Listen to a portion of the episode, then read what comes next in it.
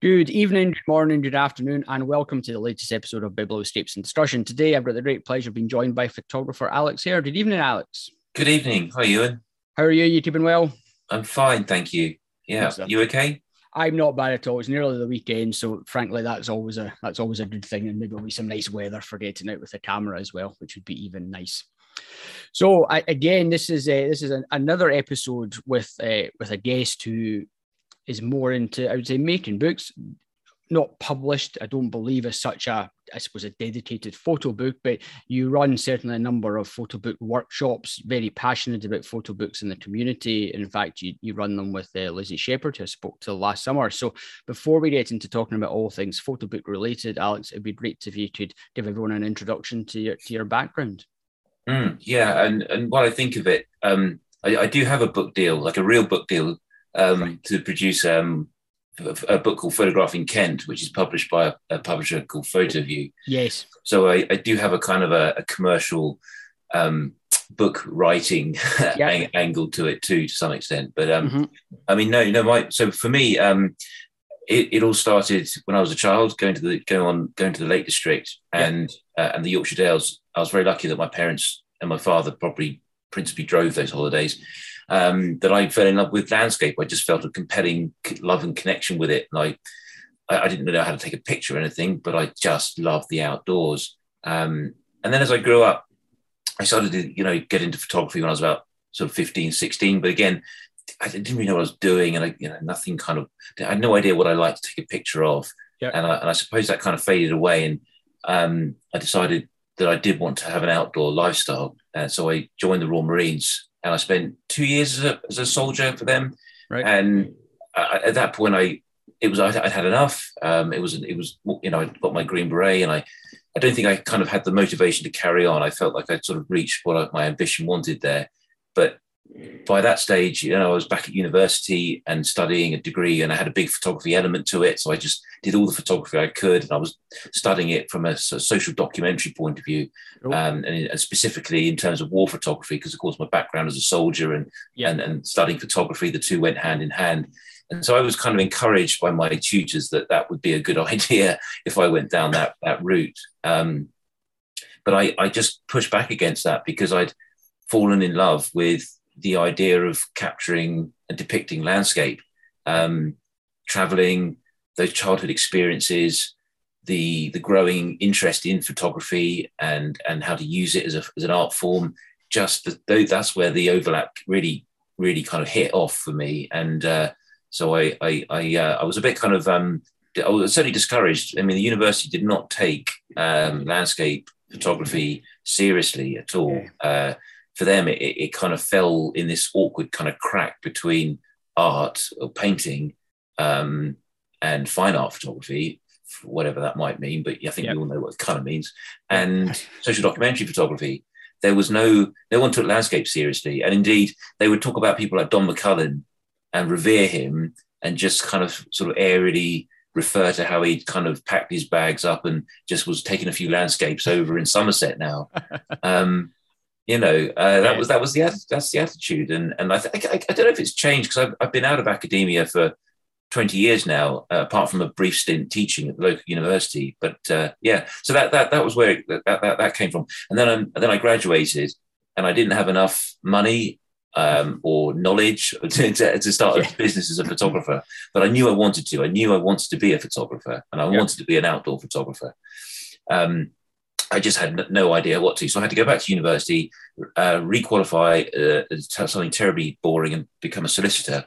And. I did that for about eight years. I practiced, so t- probably with my training, ten years in total. Yep. And and during that time, I just just spent every waking second and every penny I possibly could afford on photography and thinking about it, studying it, learning it, yeah. applying it from a giving it like you know coming at it from a sort of an academic point of view um, from an art point of view, from trying to unpick the secrets to commercial outdoor photography.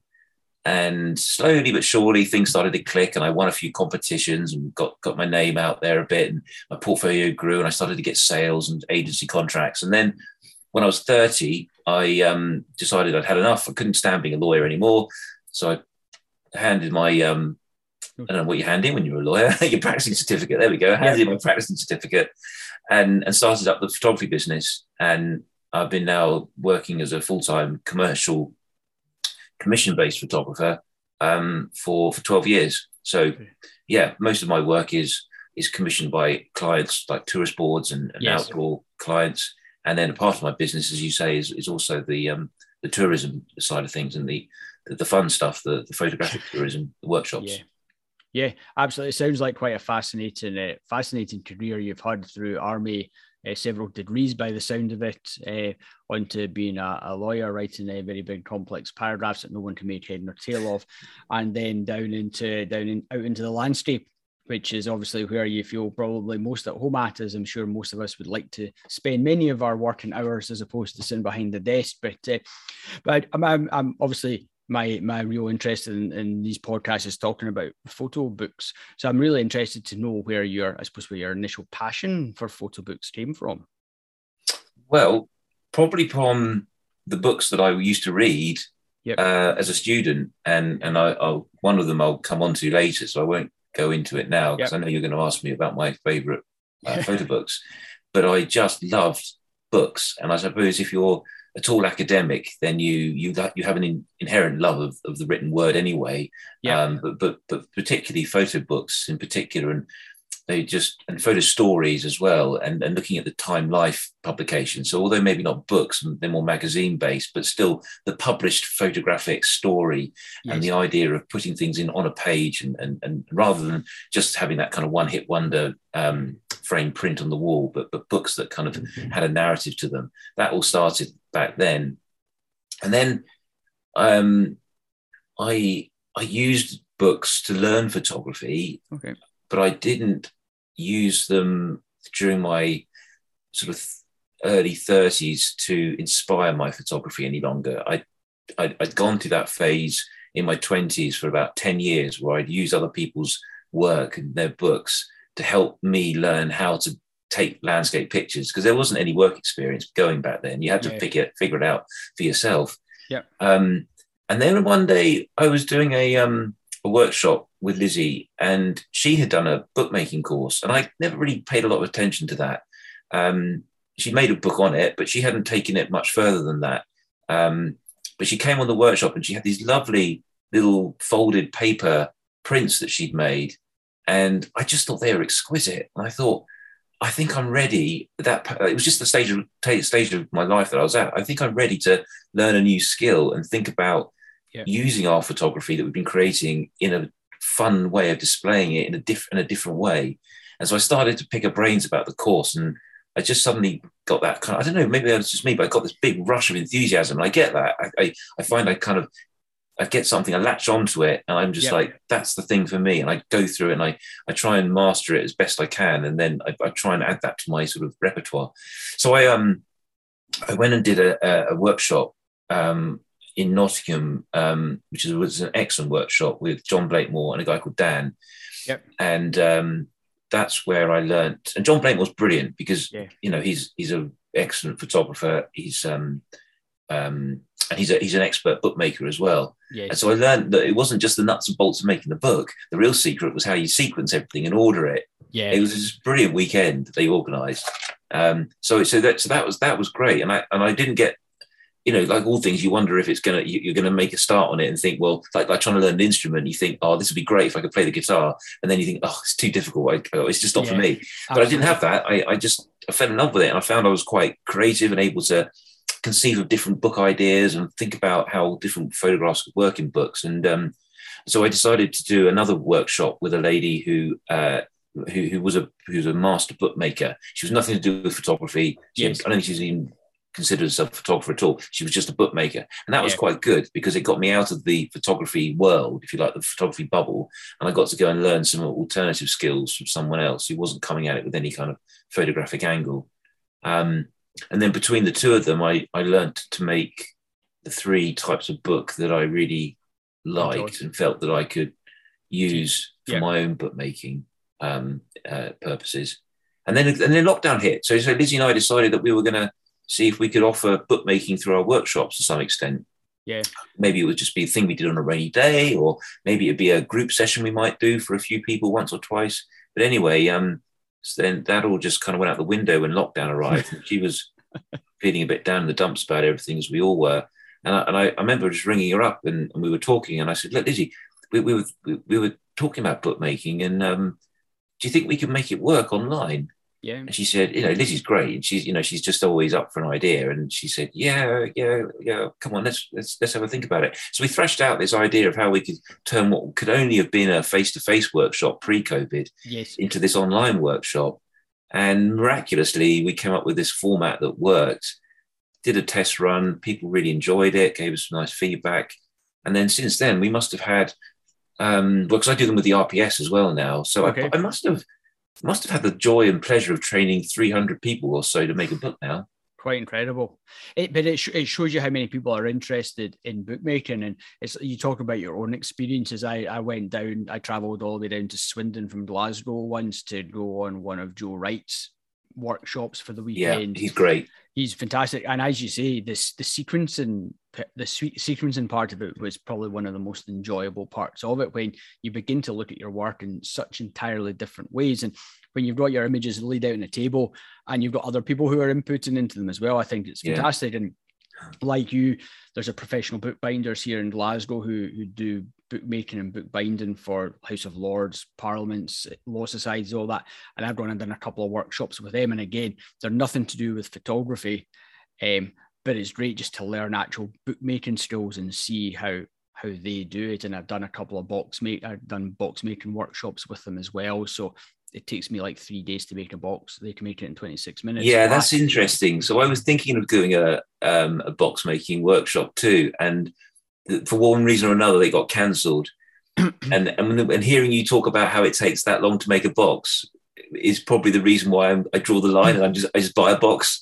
yeah, well, that that that says, but for me, it's for me, it's it's the the time is because you're allowing for everything to glue and weigh it down overnight. Whereas when you go to the workshop, they've got a three ton printing press binding machine that you basically just glue it, they wedge it down with a couple of tons, and then basically that's sure. that's it together but I still find it such a therapeutic process. At the end of the day, I'm, I'm doing it for pure enjoyment and for my own work to to display and look at my work and in different ways. So if it takes me three evenings to do it, I'm I'm perfectly perfectly yeah. con- content with that. But uh, so, what's your favorite um, type of book block? It, it, it depends. I we're talking I, nerdy book bookbinding yeah, stuff. Yeah, I, I, quite I quite like the Japanese stab and stitch, and I like the Japanese stab and stitch one because it's pretty quick, simple to do, and therefore actually for pulling together lots of wee small projects or wee small series, it's it's quite a nice way just to pull yeah. something together, and then it's very easy just to tear, tear the stitching apart, change the order around, stitch it sure. back up again. Whereas once you get into concertina styles and gluing and cutting and aspects, things like that. That's one where mistakes go wrong for me and things end up wrong, wrong shape. But you're at that point, you're really quite committed to, to doing it, and it's very hard to begin to change change your mind thing. But what about yourself? What what what styles do you like for your own work and for teaching other people as well? Um, yeah, interesting. Um, well, the concertina and the Japanese are the two that we do. Well, we do the concertina yes. on our first workshop, and then we do the Japanese second.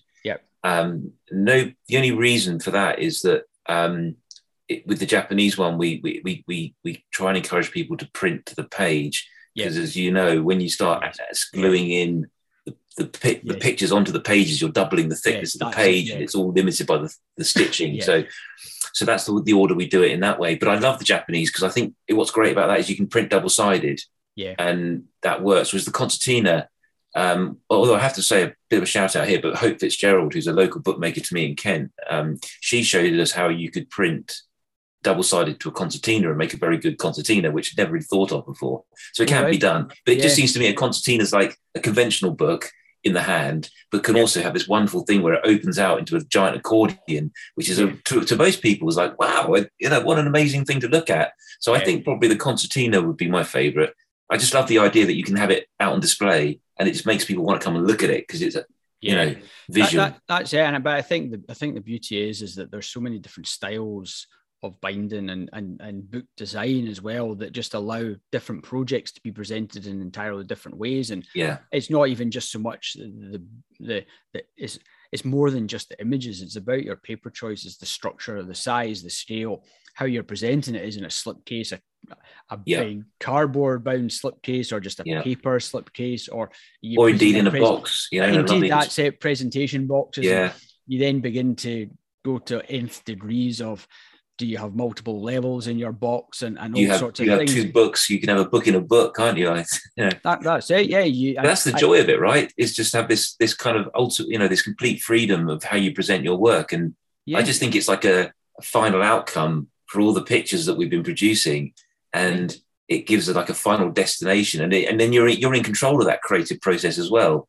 Yeah. So from capture through to print and creation, you're the artist. And I, I just love that idea. Yeah, and, and they become pieces of art in themselves. The, the, the handmade book, and you look at so many people who are who are making them. Marianthe, uh, you've got Shona Grant, and and there, there's so many people who are who are just who are just churning chur, churning them out, and, and they're they're beautiful objects that yeah. I think there's there's real interest from, from people, and and particularly now as well, you've demonstrated the fact that you've probably had about 300 people through your workshops in the last couple of years um, it just shows that there's so much demand for people who want to take control of the final output and, and produce something that's a bit special for work that they've maybe been working on, slaving I think interestingly though, that when you look at Marianthe's and Shona's, I mean, they are another level, yeah. Uh, certainly beyond what I can make. Yeah. Um, and I don't know how long it takes them, but they're real works of art.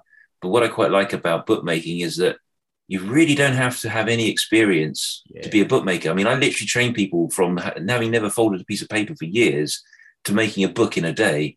Yeah. Uh, you know what I mean? And and that's great because the learning curve is short, sharp, and quick.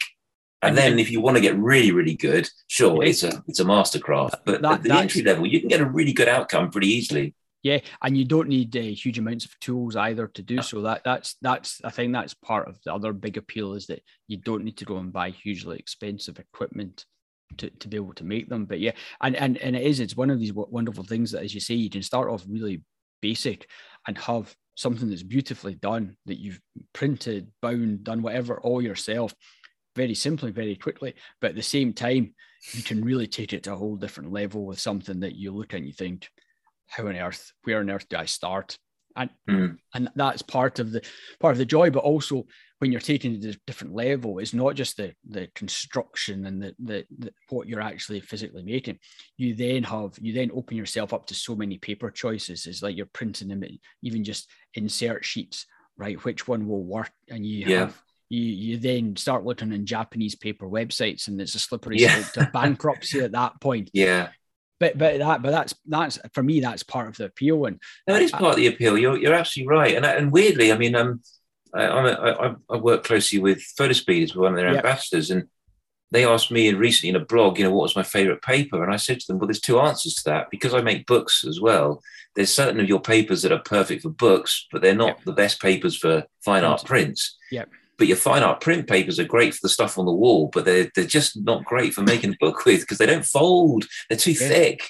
They, they crumble, they break. Whereas the other papers, they're brilliant, you know? Yeah, well, that that's it because you're you're you're having to take into account, particularly if you're making concertina, you want to have nice clean folds yeah, in, in yeah, all yeah. the books as well. So yeah, as you say, the papers might look great with the images on, but as soon as you come to fold it or or do something constructive, interesting with it, all of a sudden the paper it just doesn't work and it doesn't work. Yeah, well, it's too you, thick. You know, you, you get some of those sort of three hundred grad GSM photo yeah. papers, half a dozen of those, and you've got you know, the New Testament sat on your on your desk. That's it, and and as you say, it goes back to that the, the thicker paper maybe works for some style of books, maybe Japanese stab and stitch when it's yeah. a reasonable page, page count. But as you begin to get bigger and bigger page counts as well, you need to begin to take into account different different uh, paper choices. But the other aspect I really like about book making your own books is that you don't need to have a huge number of images to do it. You can it's like I've made these stab and stitch books with seven or nine images. Yeah, just, half a dozen images. That's yeah, it. Yeah. And and you yeah. but you still get the same joyful pleasure challenge of trying to sequence those those six Definitely. or however many images. And and again, that's for me, that's a huge part and enjoyment. Quite often, those are the pictures that would just sit on the hard drive, right? Just kind of collecting cyber yeah. dust. So to make a book, yeah, is, with them is, is is giving them a life. And um, yeah. and people it, often it, say, "Oh, I haven't got any pictures to use in the book yet." I and my response is always, "Well." How many pictures have you got sat in your hard drive? Because you've got all these pictures you have taken, so why don't you go and get your 10 best mountain pictures that you've ever yeah. taken? And suddenly they have a coherent narrative to them, don't they? They're, they're a connection. Whereas before they were just disjointed pictures all over the yeah. all over different and, hard drives. And, and for me, it's for me approaching it with books has has changed my has changed my approach to photography because I don't need nine or ten wow standalone images because I'm looking to actually take a whole series of images that work coherently as a set. So yeah. you begin to go back and look at your work and yeah. you look through images, you think, yeah, I wouldn't, you wouldn't necessarily put that up as a wow, that's going to blow my, my mind away sort of image. But actually, when you look at it with the other seven images from from that one wee morning out or something like that, or that a weekend or a wee trip or something, all of a sudden you've got a lovely set of images that work so well in a book because they all work as a coherent set and they all yeah. work well off each other. Doesn't need to be for anyone else to see, but for me, it begins to make the short time that I've got to do photography far more productive because I'm not so bothered about going to somewhere where I'm going to get one shot and then kind of go home about it. It's like, no, sure where, where can I go out and actually, yeah, build, build, bring or start working up sets of images that I can then start printing and yeah. binding into into little books for my own for my own pleasure. Yeah. Now they you know, make good gifts as well. Yeah, you, yeah, it doesn't even have to be landscapes. People have used their books to do portraits and yeah pictures of neighbors you know yes you know one lady her neighbor's garden was his passion so she went and photographed his garden and gave him a book of photographs Lovely. And the guy was just delighted. You know what I mean? It, it's a lovely thing to give to other people. Yeah. And how, how have you found the response to the, the book workshops? Do you find people come back and do other workshop, other bookmaking workshops with you, or or do you, do you begin to see a lot of people taking it and progressing it further themselves? Because I think a lot of people probably go on many workshops. I certainly went on the first bookmaking workshop, and then it was probably about 12 months before I made another book. I think that's probably how most people work and function. So how, how have you found that response as well? Um, we've we've found I think maybe because of the format that we've devised for our our workshop where it's very kind of efficient and yes. done in a day. Mm. Nobody feels over daunted yeah. by the prospect, you know. And I say to them, what we did today, you'll be able to do tomorrow in about two hours, two and a half hours. Yes. And and I even I even I even half jokingly tell everybody that I reckon I could make a six page concertina book in half an hour, and I, and I've never quite got round to the challenge yet. But I reckon I could if you know with everything in up there, you know the measurements, yeah. everything's all laid out. So I'll give that a go, and I'll let you know how I get on. But honestly, that that you know, it's not about rushing it, but it doesn't no. need to be terribly time consuming. And I think when Lizzie did her one, and certainly when I did my one, it did feel quite daunting, like uh, because because yeah. it wasn't recorded. It was a it was a face to face workshop, so you didn't really yes. remember a lot of stuff, and there a lot of emails going back and forwards. How do I do this? How do I do that? So that kind of slowed down the, the impetus to, to, to, do another one. But we find that when people do our, our workshop, that they do often sign up to do the, the Japanese one. I don't know, maybe it's because we're really cheap. maybe I don't know. But but the, but the idea that you can do one and then we take that forward with printing, um, in, in the Japanese one, and then we do a third one where we help people make a, a book of their own creation, if you like, and encourage their and develop their creativity in book design.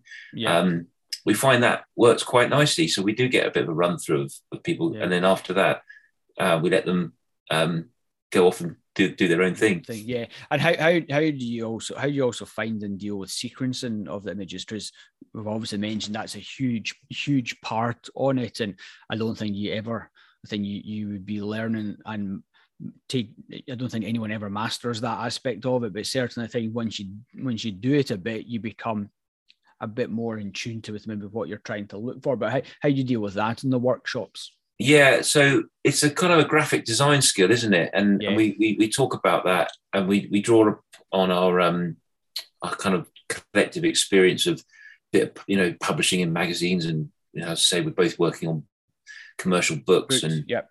back from background from from journalism, my journalism days as a student at Cardiff. Um, we use that to help people understand about you know storytelling and narrative and text and how that transfers to sequencing images in terms of beginning middle and ends. And we have a we have three or four methods of sequencing that we talk people through.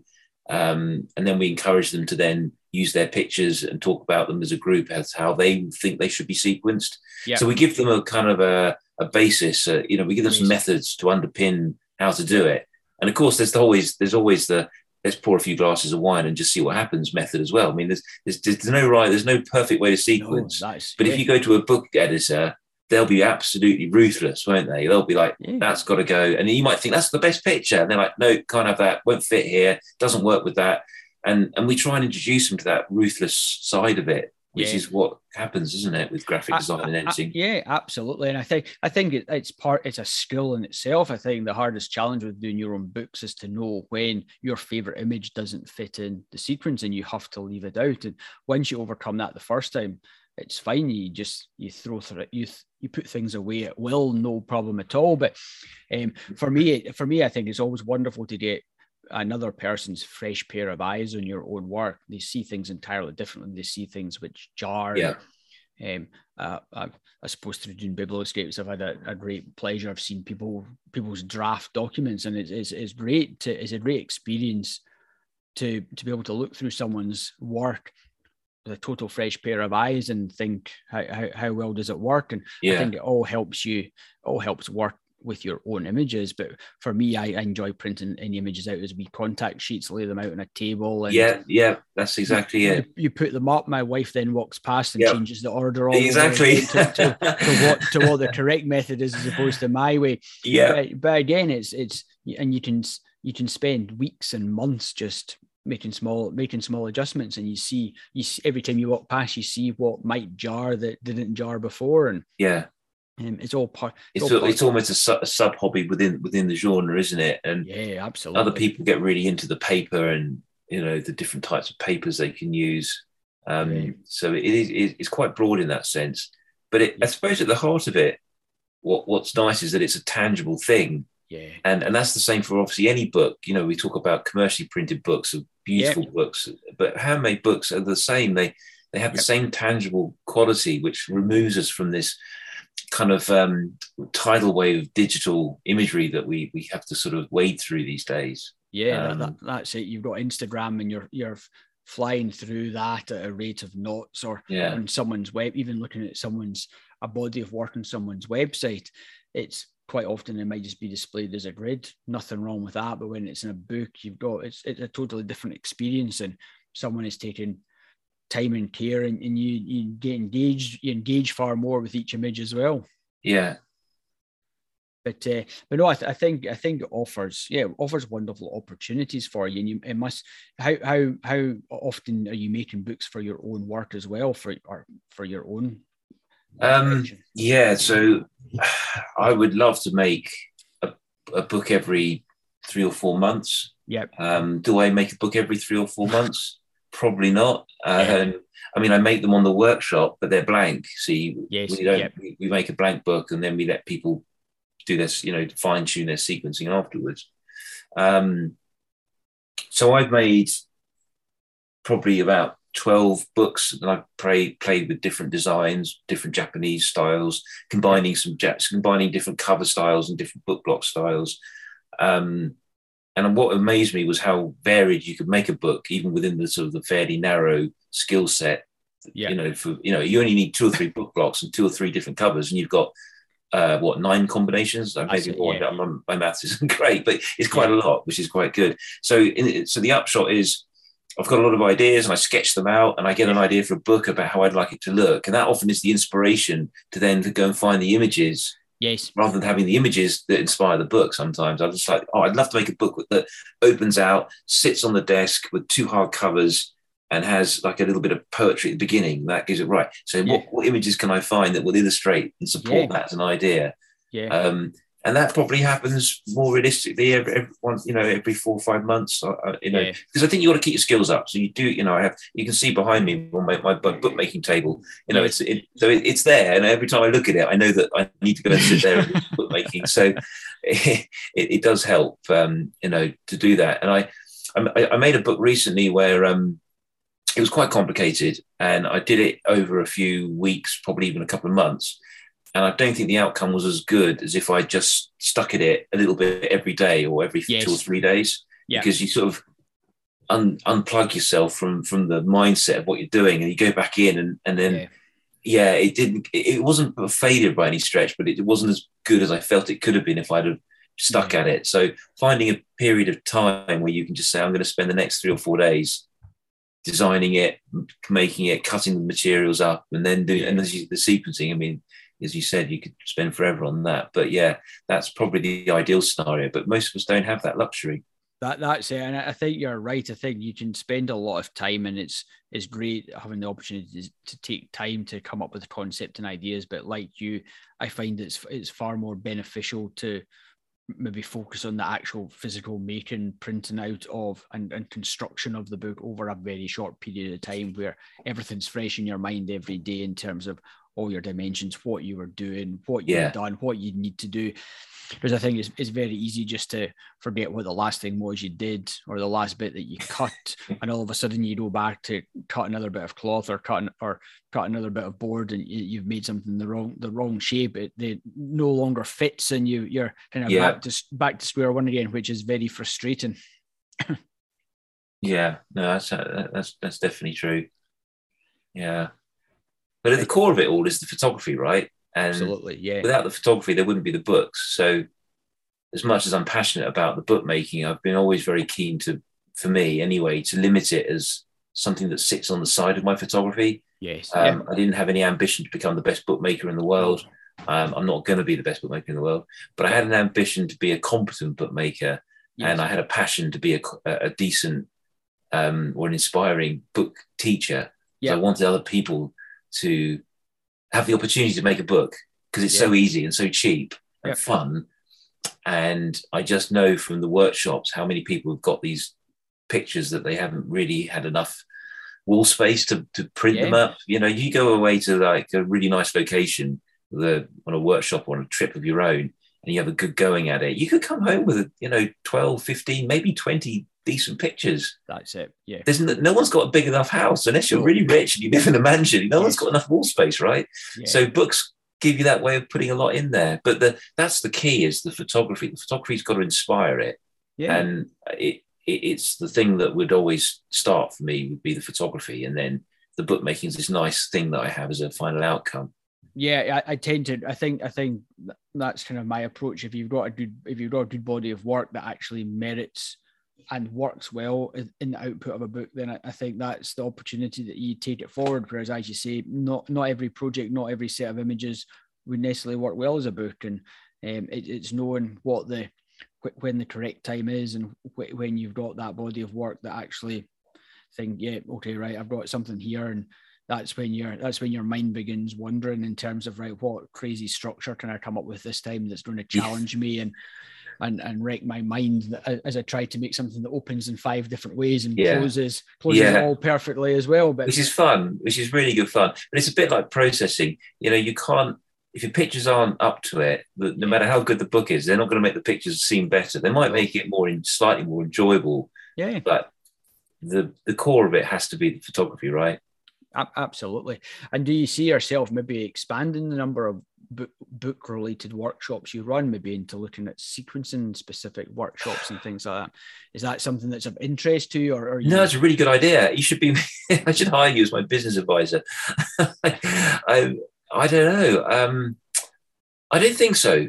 In yeah. all honesty, I, I don't think that there's enough in Lizzie and I to to do a separate sequencing workshop. I mean, we might we'd be happy to talk to people about sequencing and um, yeah. and, and everything, but I don't think it's a it's sort of a, a, separate workshop. I think it has to go hand in hand with with, with the bookmaking. And indeed, yeah. when John Blakemore taught me, and I think when he would done it with Lizzie, um, he did. You know, sequencing was part of the bookmaking, not yeah. a separate thing.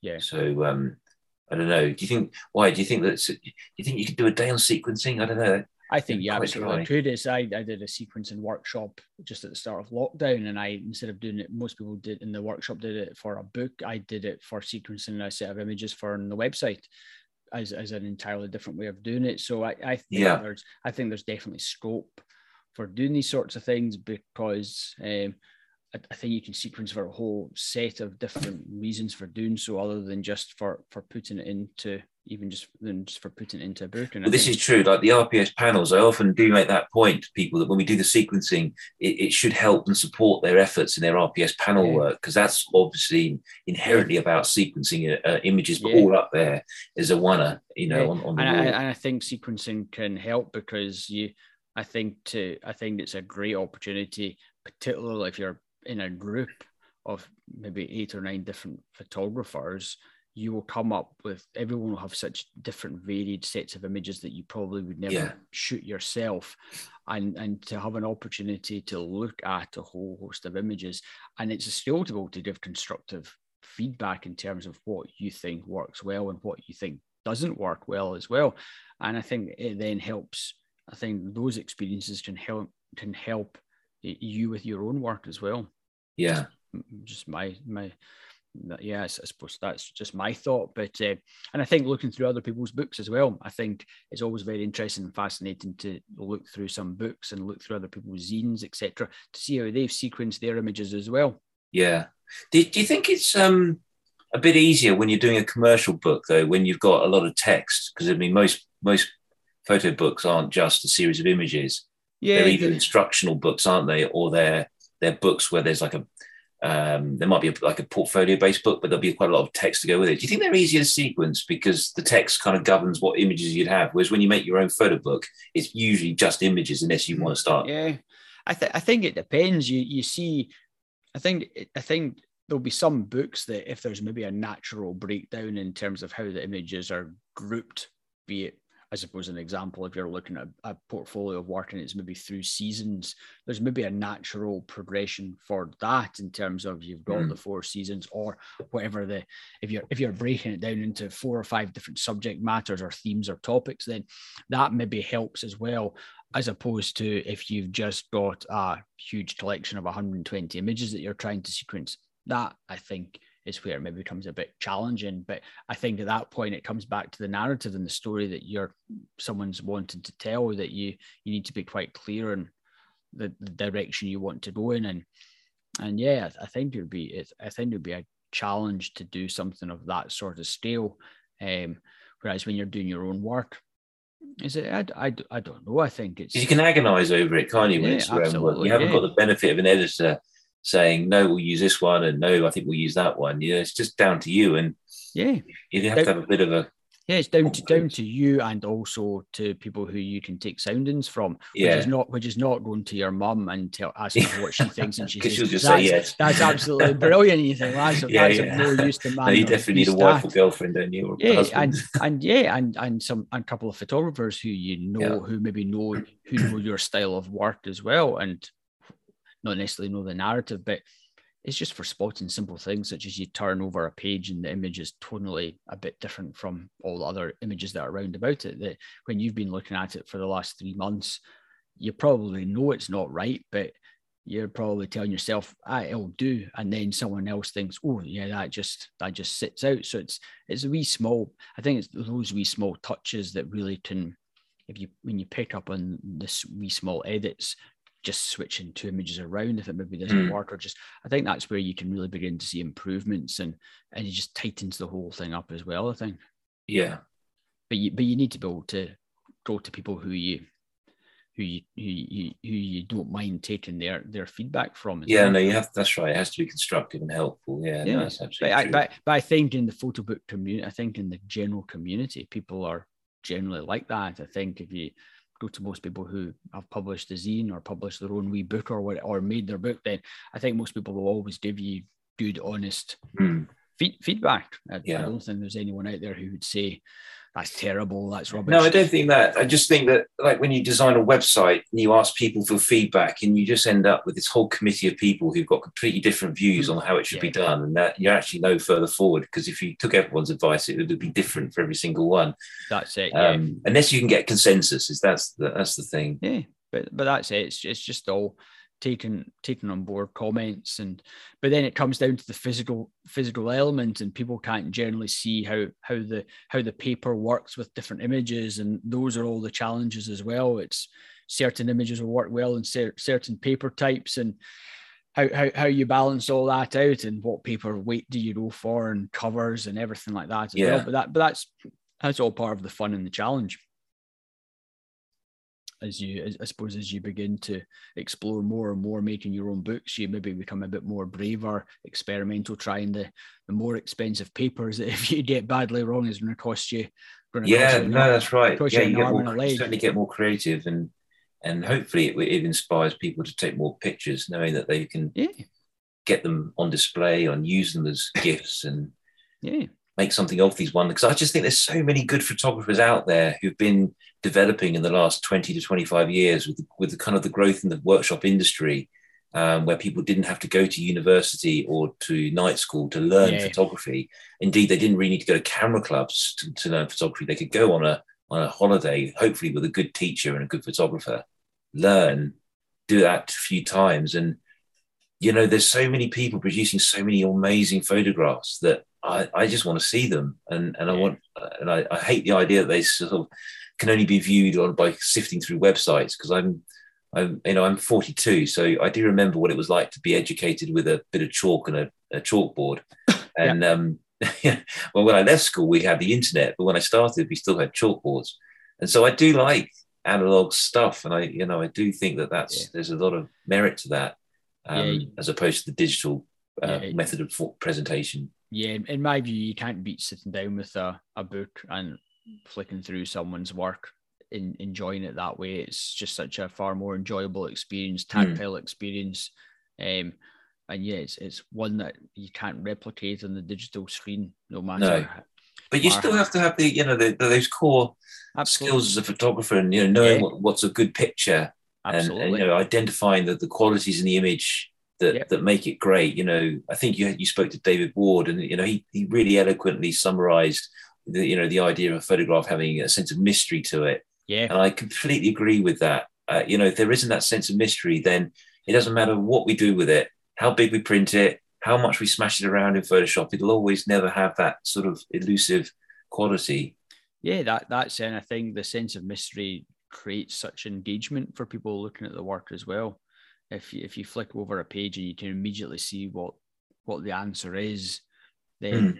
are you are you as engaged and as absorbed in the in the work that you're looking at? And um, yeah, I think it's a it's a real challenge for everyone, and and I think it allows you to improve as well. You can produce your first book of your work. You then look through it and you think, oh yeah, that's I could maybe maybe make changes there, and you, you go away and you work on it, and you come back with a stronger set of work and a stronger body. yeah, that's true. that, that, I, that's definitely true. You do start to see people who identify, yeah, develop their own style because they're trying to make something consistent. Whereas they instead of shooting individual images, um, which one might be long exposure, one might be abstract, whatever.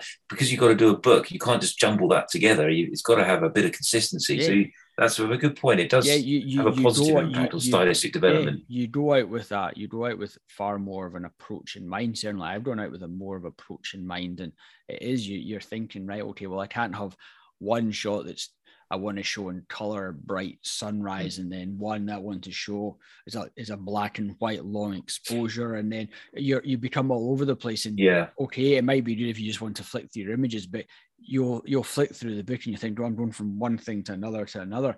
Yeah. So you begin to even if it's just taking those images and and at least applying a, a similar sort of style, so they maybe are all tonally the same or, or whatever it is you're doing. And I think that helps people develop your work as well. And it might only be doing small bodies of work at a time, but you you begin to I think you would naturally begin to see right okay yeah this this second book yeah I can see there's more of a natural flow of my work here mm. might not all be perfect but then you keep on going out and you you I think you you get into that mindset of what you're of what you're looking to do which is shoot a body of work as opposed to shooting an image it, it's shooting yeah for, for a yeah. set in a series or a project or whatever it is which I think you've had plenty of discussions about projects, series, all those sorts of things as well. And yeah, well, that's true. You know, projects do do lend themselves nicely. And I, I run a project photography workshop for the RPS, and quite often you get bookmakers coming on that or people who do that and then like the idea of bookmaking because the two go hand in hand yeah absolutely yeah there's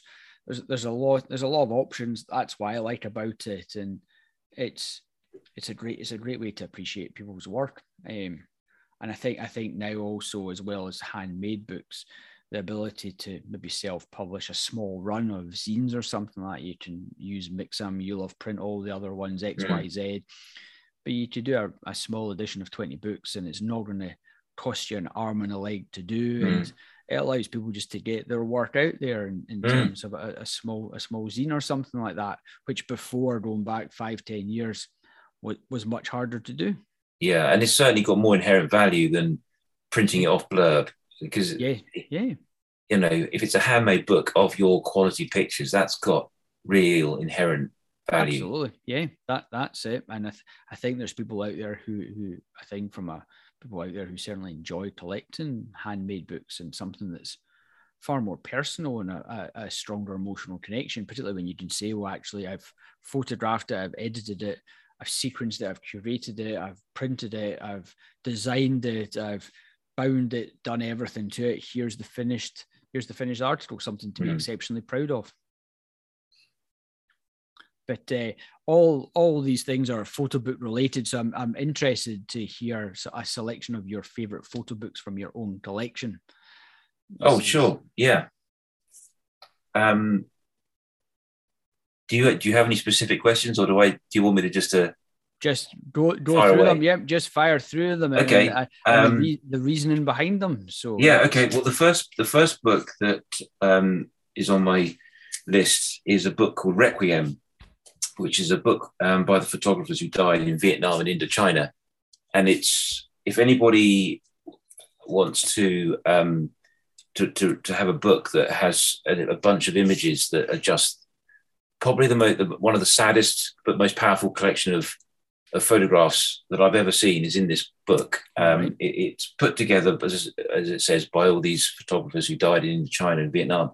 So you've got people in there like Larry Burrows and, and Sean Flynn, you know, Errol Flynn's son. He was a war photographer in Vietnam and tragically died there.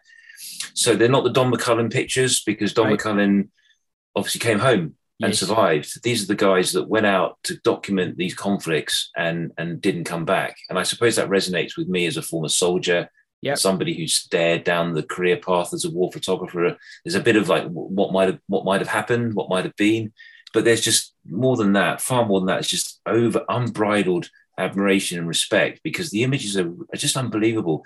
And I, I don't know if it's something about the Vietnam War, but it was the first war where the press had a lot had an unfettered access to the battlefield, right. whereas it was much more tightly regulated. And that was probably one of the problems for the for the government in the end is that the, the press sort of were documenting all the horrors of war and weren't painting it as a particularly successful thing. So the power, the pictures are really powerful. They're very unsanitized and they're very, yeah. very compelling. And it's a, it's a it's a brilliant, brilliant photo book. So I would um, recommend anybody to get a copy of Requiem for sure. Looks good. Yeah, very interesting. Not one I have, but yeah, I, it's it sounds quite quite a fascinating and, and quite a different perspective on on that sort of subject matter than everyone's maybe more commonly used to seeing or hearing about. Yeah, uh, we, we, we kind of think about Don McCullin's pictures, don't we? Yeah. And we can almost talk about them from an artistic point of view. We can forget that we can sort of remove, you know, the guy, with the you know, the shell shock soldier. Yeah. There's a real artistic quality because I don't think there's that pathos attached to it because the photographer's still alive, despite yes. the harrowing life he's had. He yeah. survived. And these guys, every picture you're looking at, that photographer's no longer with us. They died in the line of duty, you know. Yeah, quite quite fascinating. Yeah. Okay, next book. The second book is um, Genesis by Sebastião Salgado. Yeah. Um, I don't know if, it, if anyone's talked about this book on on Biblioscapes before, but for me, he's the almost the ultimate living legend of a photographer. Yeah. Um, I don't think he's a, a landscape photographer. I think he's um, a photographer who can do landscape, and he's a photographer and storyteller who can do social documentary. Because if you think about his stuff, where he was for his previous project where he photographed migrations, uh, yep. it was very much centered on the people within the context of the landscape. Whereas yeah. Genesis is a is a is about the untouched wilderness in, on planet Earth. And, and and as someone who loves project photography and storytelling, um, this to me is the ultimate in projects. You know, this guy did this yeah. for seven years of his life, it's a hell of a project, you know. Um, and the, what it would have taken to uh, undertake it's quite remarkable. The photographs are blisteringly beautiful. But I suppose what I love about it most is that it's like an inventory of planet Earth's wild spaces. And, and for him, it's a it's a book of hope. It's a book of, of euphoria about the optimism that we can we can enjoy as a, as a future for, for what, what, what we've got and what we could preserve if we you know realize it and value it now. Yeah. And in that sense, it's brilliant. But I also think it's like this inventory of planet Earth, which would be interesting to revisit 10 years, 20 years, 30, Salgado yeah. won't be around then. But I hope that some photographer, um, maybe you, maybe me, maybe someone else will will revisit Genesis and look yes. at hopefully chart progress. Yeah, absolutely. Hopefully, progress in, in the right direction. But uh, yeah, it'd be wonderful to. It's been a it's been a book that I think that's been mentioned maybe a couple of times before. So um, which which tells you the, the impact. But yeah, it would be great to see how how how things how the scenes and the locations in that one change, as you say, over the next 10, 20, 30 years as as as the world and climate changes as well. Yeah. And stylistically, it's a wonderful book. It's just a beautiful thing to hold and look at and have on the coffee table and and to dip into.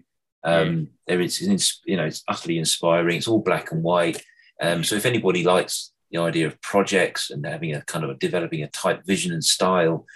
You know, Salgado's really done that despite having the biggest subject in the world, which is the world. I mean, he's yeah. literally covered, you know, the planet in, in in his work, which is amazing. So he's um he's probably the photographer that I admire the most in many ways for the sheer very good uh, undertaking yeah, that he's produced. Yeah, absolutely. It's you forget that some people I've spent years and decades photographing for particular projects, and it, it, takes them a lifetime's work to get to get the images that they that they want to share with everyone. Um, and others just go and do it fairly quickly. So yeah, no no mean feat to produce that that size of body of work, particularly over the, the distance he's covering as well.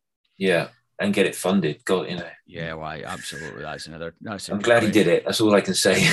Indeed. And your your your final selection? My final book is um, one that I think a lot of people will be familiar with. Uh, it's First Light by Joe Cornish. Yeah. Um, it's a it's a beautiful book. Um, and it's not self-indulgently long.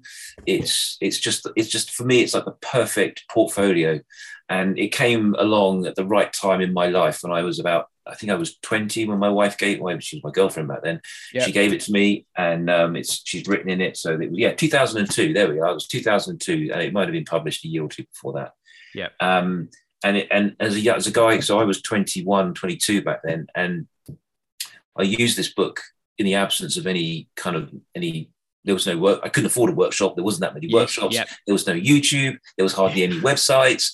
How on earth do you learn to be a landscape photographer? Well, this was the book that did it, and and I used this book like a manual um, as to and I de, you know, I remember deconstructing the images and revisiting some of the locations and thinking about how Joe would must have well, you know look, retracing his footsteps and yep. thinking about how he must have created these photographs. So it became like an instructional manual as much as it was a an, yeah. a visually inspirational manual. And his, yeah. his writing's beautiful. And I just love the way he's laid it out. He's got a lovely bit of prose on the left, a little bit of technical information, a little bit of anecdote. Yeah. There's the power, there's the emotional um, feeling communicated by him in those words. And then you just have this beautiful image for you know i think it's a sort of a six seven eight inch image on the right hand side yeah. and the two just it's just beautifully laid out beautifully sequenced and I, I absolutely adore it yeah yeah both yeah, great books from joe and also from david ward as well in terms of that style of, of book that they, they were doing with the the text as well as the image and it wasn't just a a book full of images. There was there was the words and there was the give you the emotional connection and the kind of that ideas, inspiration, and their thought process as well behind them. So yeah, and uh, yeah, wonderful book which I think many people will probably have on their bookshelves and rightly so as well. Yeah. And for you going forward, you're obviously working on a book with fotoVUE, which is yeah. which is one of the guidebooks, so they'll know that be keeping you busy as you trawl up and down the the, the, the region to yeah to kent. yeah. Well it's quite good in a way because there aren't many people photographing kent. There's a few good local photographers uh, yeah. around um, but generally it's a pretty under photographed county Uh, and then there's two reasons for that. One is it doesn't have the, the, the natural appeal. It doesn't have the, the big landscapes and everything. Yep. But what you've got to remember is that there's two painters that landscape photographers often revere. One is Constable and the other is Turner. And yep. both of those painters, one painted Suffolk and East Anglia, and the other painted Margate and Kent. Yes. So if it's good enough for them, it's good enough for us. Absolutely. There's there's no doubt about that whatsoever. And how how's that how's that book coming along? Yeah, really well. So I'm I'm I'm more or less done with my photography. I've got a few little bits I'd like to you know, it's what that's the problem. It's one of those projects where you always think, oh, if I could get that again, if I could just improve that. Yeah, yeah. There's a little bit left. Yeah, there's a little bit of wiggle room there. And then um, uh, hopefully that at some point this year, I'll be moving into the production stage with the publisher. Great. Um, Julia Bradbury's agreed to write my foreword for the Excellent. book. So hopefully it'll all come together towards this, the end of this year. I think COVID's caused some sort of delays yeah. uh, at that end. But yeah, I'm hoping to wrap that project up sooner and, rather than later and get yeah. it out and available. And, and one, once you get that out, uh, how do you see photo books being an output for you going forward? Do you think you might do a bigger version of a book? Obviously, I'd imagine you'll continue doing the handmade books, but do you yeah. have appeal of, of doing something bigger format yourself? Yeah, so I mean, the, the publisher's um, talking about a second follow up book sure. um, with a different approach, a different theme. Yep. Um, we'll have to see if, if anyone likes the book I make first, and maybe that maybe that will happen. But they they they seem quite happy with what I've done so far. So that there is there is another um, book and a half. There's another half idea rolling around in there. Cool. What I would really like to do is is to is to come up uh, and deliver a book for people where we embrace landscape photography from a kind of a, a multidisciplinary approach, and okay. we talk about it it, not just in terms of its technical sense and not just in terms of the landscape photography genre, but we talk about landscape in a broader sense, in the broader artistic sense, and think about the painters and draw that back into how we can then develop ourselves as landscape photographers. Um, and I've got an idea of how that can be done. So I hope that one day that might happen. Very good. Sounds fascinating. I look forward to following along. I'm always interested to hear it's always great to hear everyone else's ideas because then I realize I'm not the only person alone with having all these ideas and so Definitely little time, not. so little time to actually deliver on many of them. But that's what keeps us all going. I think it's it's it's having the ideas, letting them stir around in your head, and and then we're in the ideas business. I always think yeah, we're not absolutely. really in the you know as a professional photographer. I don't think I'm in the photography business. I'm in the ideas business. Yeah. probably probably not a bad business to be in, to be perfectly honest. Oh, nice cat. Fluffy cat, yeah. yeah. That's Vera. Well, yeah, well, on that note, Alex, it's been a pleasure chatting to you about uh, about all things photo books. Um, it's it's great to just hear your your passion for the subject and how you've actually managed to get so many people involved, interested in making their own books in the last couple of years. So, um, thank you very much for your time. It's thank you it's it's been a real pleasure. Just uh, it's great to it's great to quite nicely just talk about photo books and what uh, what floats your boat. Lizzie and I have a phrase. It's called Bookmakers Anonymous. Bookmakers Anonymous, yeah. I, I can ima- I can imagine it to yeah for those people who buy too many photo books. It's uh, yeah definitely several members of the club I would imagine will be uh, yeah will be I, am I'm very I'm really really glad to see that you're you're a member of Bookmakers Anonymous as well and absolutely. have a nerdy a nerdy love of paper. yeah, that's it. Absolutely, it's a it's fanta- it's a fantastic thing. I don't think there can be anything bad about it, and yeah, it's a it's you could spend your money and spend your time on worse things than uh, than buying some beautiful books and enjoying some nice fine fine papers that uh, yeah. someone has, has, has printed their work on. So yeah, thank you very much for your time, Alex. It's been a pleasure. Thank you. Cheers.